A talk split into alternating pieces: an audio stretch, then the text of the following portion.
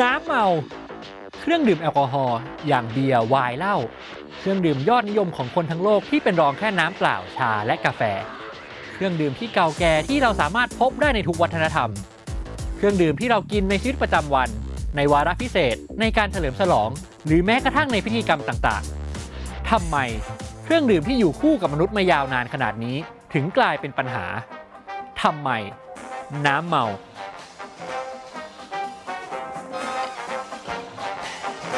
ถึงแบดอะว่าว่าไงถ่ายไม่ว่า แต่อย่าลงพับบิกไป ไปดู ไปเลยเออ ช่างหัวแม่ง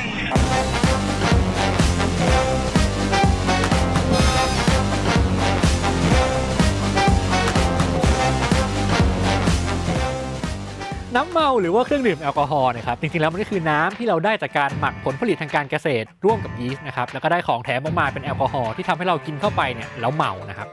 ทีนี้ถ้าแบ่งโดยทั่วๆไปแบบที่เราคุ้นเคยกันอาจจะแบ่งออกได้เป็น 3 กลุ่มใหญ่ๆนะครับกลุ่มแรกก็คือเบียร์นะครับที่ได้จากการหมักธัญพืช กลุ่มที่2เนี่ยคือไวน์ได้จากการหมักผลไม้ เช่นพวกองุ่นนะครับและสุดท้ายก็คือเหล้าครับกลุ่มนี้เนี่ยได้จากการเอาน้ำหมักก่อนหน้าเนี่ยมากลั่นอีกทีหนึ่งนะครับการเกิดขึ้นของน้ำเมาเนี่ยนะครับไม่มีหลักฐานแน่ชัดนะครับว่าใครเป็นคนคิดค้นใครเป็นคนค้นพบวิธีการหมักเหล่านี้ เพราะว่ามันมีอยู่มายาวนานก่อนสมัยประวัติศาสตร์ซะด้วยซ้ำก็เลยสันนิษฐานกันว่าน่าจะเจอมันโดยบังเอิญครับ แต่หลักฐานที่เก่าแก่ที่สุดชิ้นหนึ่งเนี่ยครับอยู่ในอารยธรรมเมโสโปเตเมียนะครับก็คือราวๆ4,000 ปีมาแล้วเนี่ยพบภาพภาพหนึ่งครับเป็นภาพของคนสองคนนั่งดูดน้ำจากไหเดียวกันอยู่ครับแล้วก็บริบทแวดล้อมเนี่ยก็ทำให้สันนิษฐานและตีความได้ว่าเขากำลังดูดเบียร์ชนิดหนึ่งกันอยู่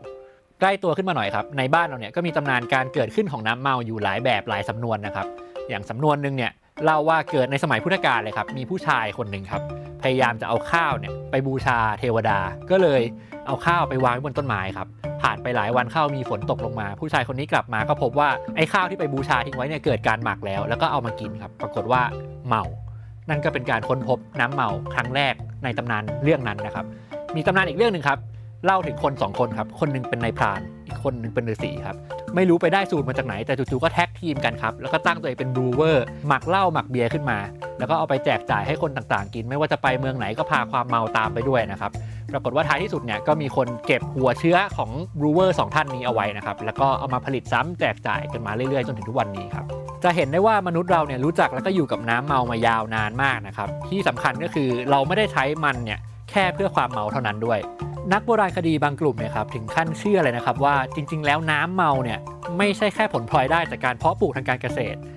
แต่ในบางที่ในบางสังคมในบางยุคเนี่ยน้ำเมาเองเนี่ยเป็น inspiration ที่ทำให้คนเพาะปลูกทางการเกษตรมากขึ้นซะด้วยซ้ำครับที่เป็นอย่างนั้นก็ต้องเข้าใจตรงนี้ก่อนนะครับ ว่าในยุคนั้นเนี่ยถ้าเทียบกันระหว่างเบียร์กับขนมปังเนี่ยเบียร์ที่เขาทำได้เนี่ยมีสารอาหารมากกว่าขนมปังที่ทำได้ เมื่อเทียบกับวัตถุดิบที่เอามาใช้ในการผลิตเท่า ๆกันนะครับ ที่มันเป็นอย่างนั้นก็เพราะว่าเทคโนโลยีในการผลิตยุคนั้นเนี่ยไม่ได้ทำให้ได้ขนมปังที่ดีเหมือนที่เรากินกันทุกวันนี้ ในขณะเดียวกันเทคโนโลยีที่ทำเบียร์ณเวลานั้นเนี่ย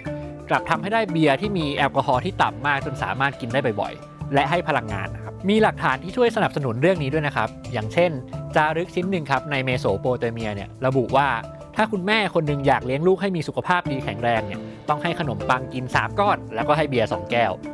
ไปที่อียิปต์โบราณครับ คำว่าอาหารในภาษาอียิปต์โบราณเนี่ยเกิดจากคำว่าขนมปังและเบียร์มาผสมกันนะครับ และไอ้คำว่าขนมปังและเบียร์เนี่ยก็ถูกใช้เป็นคำทักทายโดยทั่วไปในชีวิตประจำวันด้วย ให้ความหมายในเชิงว่าขอให้คุณมีสุขภาพแข็งแรง ขอให้คุณโชคดีอะไรแบบนี้นะครับ พอมันเป็นแบบนี้ครับ ในยุคนั้นการมีเบียร์กินเนี่ยก็อาจจะเทียบเท่ากับการมีคุณภาพชีวิตที่ดีในระดับหนึ่งนะครับ เอาง่ายๆก็คือในการก่อสร้างพีระมิดในอียิปต์เนี่ยครับมีหลักฐานบันทึกว่าค่าจ้าง แรงงานที่มาก่อสร้างเนี่ยถูกจ่ายเป็นเบียร์แล้วก็ขนมปังครับ นอกจากเราจะใช้มันเพื่อกินหรือเพื่อดื่มแล้วเนี่ยนะครับน้ำเมายังถูกใช้ในพิธีกรรมต่างๆ ด้วย นั่นก็เพราะว่ามันทำให้เรามึนให้เราเมาครับเทียบไปกับการพาเราไปสู่อีกสภาวะหนึ่งที่ไม่ปกติครับในแถวๆบ้านเราก็ยังหลงเหลือการใช้น้ำเมาในพิธีกรรมต่างๆ อยู่นะครับ เช่นพิธีไหว้เจ้าไหว้ผีเป็นต้นนะครับ ในอีกทางหนึ่งเนี่ยน้ำเมาอย่างเช่นเบียร์นะครับก็ถูกอธิบายมาตั้งแต่อดีตนะครับให้ความหมายว่ามันเป็นตัวแทนของการแบ่งปันการทำอะไรร่วมกัน และเรื่องของมิตรภาพด้วย นั่นก็เพราะว่าน้ำเมาพวกนี้มันสามารถแบ่งให้แต่ละคนกินเนี่ยในสัดส่วนที่เท่า ๆกันได้ แล้วก็แชร์กันจากไหเดียวกันจากขวดเดียวกันได้นั่นเองครับ มนุษย์เนี่ยก็อยู่ร่วมกับน้ำเมามาตั้ง 4,000 กว่าปีเป็นอย่างน้อย แล้วก็มีประโยชน์ต่อเราด้วยซ้ำแล้วไอ้น้ำเมาเนี่ยมันมาแบดได้ยังไงอะ อย่างที่พอจะรู้ๆกันครับ สาเหตุแรกที่มันแบดก็คือเรื่องทางการแพทย์ครับ ก็คือเราดื่มมันเข้าไปแล้วเมาครับ กินแอลกอฮอล์เข้าไปแรกๆเนี่ยครับเราก็อาจจะรู้สึกผ่อนคลายใช่ไหมครับแล้วใครต้องเจ็บใจไปมากกว่ามากกว่าพอกินไปเรื่อยๆ ก็จะเริ่มเสียงดัง ถ้าเกิดไม่ได้ส่งมาทางเพจนะตอบสนองช้าลงประสาทสัมผัสเริ่มแย่ ความจำเริ่มเดือนหลังไม่เป็นรู้ตัวรู้ตัว พูดไม่ค่อยจะรู้เรื่องเพราะว่าลิ้นพันกันพี่ชอบเป็นเลยบอกว่าผมว่าไม่สนใจภาษาอังกฤษหารู้ไหมอ้วกแตกอ้วกแตกไม่ไหวไหมเนี่ยหมดสติ และอาการอาจจะหนักถึงขั้นเสียชีวิตได้สำหรับในไทยเนี่ยครับน้ำเมายังถูกอธิบายว่าแบดบนเงื่อนไขของศีลธรรมและศาสนาอย่างมาก โดยเฉพาะศาสนาหลักอย่างศาสนาพุทธ เรารู้กันว่าการห้ามดื่มอยู่ในศีลห้าซึ่งเป็นคำสอนพื้นฐานของศาสนาพุทธ แต่ว่าศีลห้าเนี่ยไม่ได้มีอยู่แค่ในพุทธนะครับ จริงๆ แล้วศาสนาที่ร่วมรากกันในอินเดียเนี่ยที่ได้รับอิทธิพลมาจากศาสนาพราหมณ์ฮินดูเนี่ยก็มีศีลห้าเหล่านี้เหมือนกัน แล้วก็พูดถึงเรื่องการหลุดพ้นในรูปแบบต่างๆ กันไปนะครับ มีเหมือนกันก็ดีแล้วนี่ จะมาบอกทำไม มันมีเหมือนกันจริง ๆ ครับ แต่มันเหมือนกันแค่ 4 ข้อแรก และไอ้สข้อแรกเนี่ยไม่ได้มีแค่ในแถบอินเดียด้วยนะครับ ศาสนาอื่นๆ อย่างเช่น ยิวคริสต์อิสลามเนี่ยก็ปรากฏ 4 ข้อนี้อยู่ในบัญญัติสิประการของพวกเขาเช่นเดียวกัน ดังนั้นศีลข้อที่ 5 ที่ว่าด้วยการดื่มเนะครับ จึงมีอยู่แค่ในศีลพื้นฐานแบบพุทธเท่านั้น แปลว่าพุทธให้ความสำคัญกับกรณีนี้เป็นพิเศษครับทางนี้ทางนั้นก็อาจจะเป็นเพราะว่าการหลุดพ้นของพุทธเนี่ยจำเป็นต้องใช้สติเป็นสิ่งสำคัญ ยังไงก็ตามศาสนาพุทธเนี่ยไม่ได้เกิดขึ้นในไทยถูกต้องไหมครับ มันถูกพาเข้ามาทีหลัง แปลว่าเดิมทีเนี่ยคนในพื้นที่นี้เนี่ยก็มีความเชื่อเป็นของตัวเองครับ อย่างเช่นการนับถือผี การนับถือบรรพบุรุษ หรือแม้กระทั่งอิทธิพลของศาสนาพราหมณ์ฮินดูที่เข้ามาก่อนครับ แล้วศาสนาและความเชื่อเหล่านี้ที่มีอยู่ก่อนเนี่ยครับดันไม่ได้ห้ามดื่มครับ แล้วก็อนุญาตให้น้ำเมาเนี่ยกลายเป็นส่วนหนึ่งของพิธีกรรมในความเชื่อต่างๆซะด้วยซ้ำไป พอเป็นแบบนี้ศาสนาพุทธที่เข้ามาทีหลังก็จำเป็นจะต้องประนีประนอมครับ ไม่ได้ห้ามคนดื่มอย่างสุดลิ่มที่ประตู เราก็เลยจะเห็นว่าชาวบ้านที่ไม่ได้เป็นนักบวชเนี่ยก็ยังคงดื่มได้กันมาจนถึงปัจจุบันนะครับเอาแค่ในไทยมองแค่เรื่องการกินเหล้าเนี่ยก็ติดอันดับต้นๆของโลกเลยนะครับ พอดื่มกันเยอะขนาดนี้ ไม่ดีต่อทั้งสุขภาพขัดต่อหลักศาสนาและศีลธรรมด้วย ก็ต้องมีการรณรงค์กันหน่อยครับ ให้ดื่มน้อยลง จะได้มีคุณภาพชีวิตที่ดีขึ้น จะได้ไม่จนเครียดกินเหล้าว่าแต่จนเครียดกินเหล้านี่มันยังไงกันนะครับ คือรวยเครียดแล้วเขาไม่กินเหล้ากันเหรอ ครับ ทั้งโลกรู้ว่าการดื่มและความเหลื่อมล้ำสัมพันธ์กัน แต่มันสัมพันธ์กันแบบไหน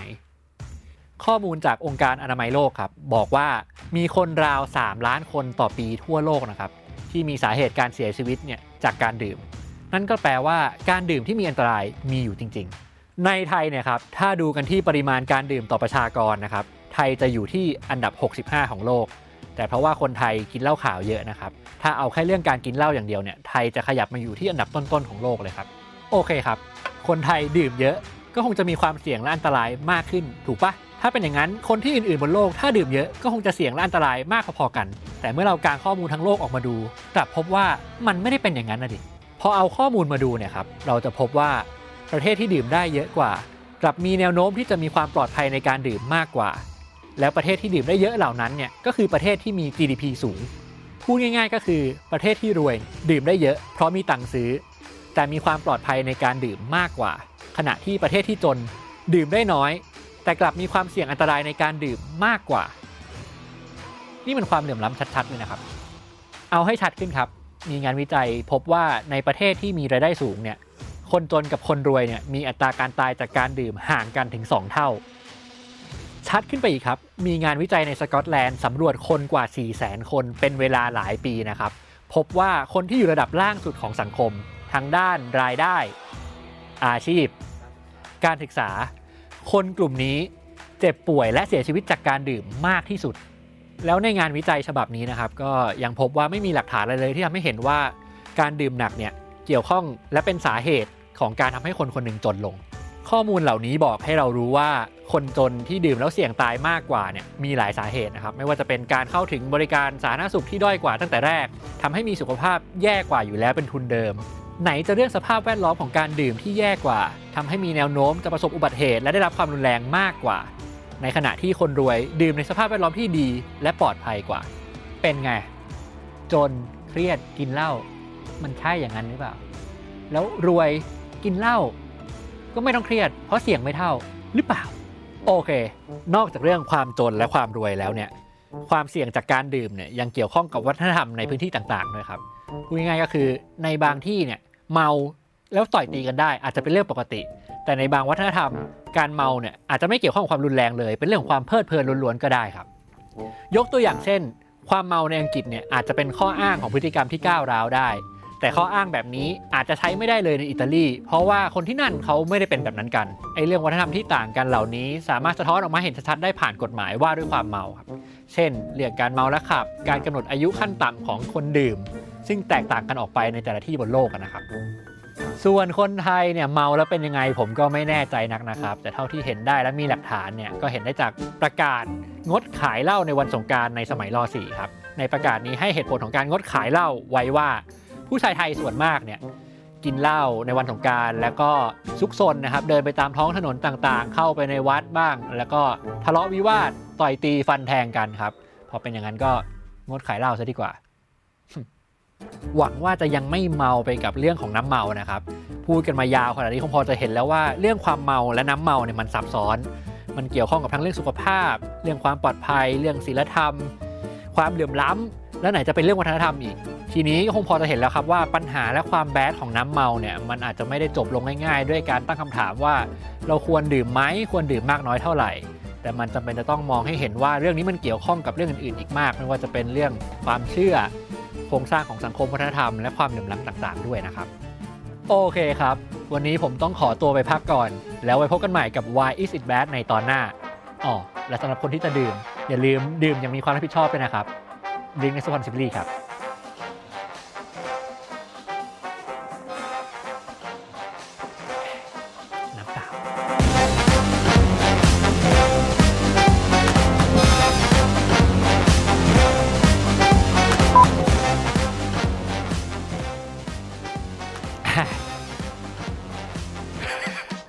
จังหวะผิด เอ่อ ต้องเข้าอันท้ายก่อนใช่ไหม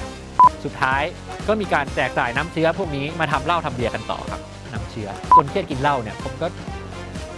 กากากากาดื่มอย่างมีความรับผิดชอบนะครับ drink responsibly กันด้วย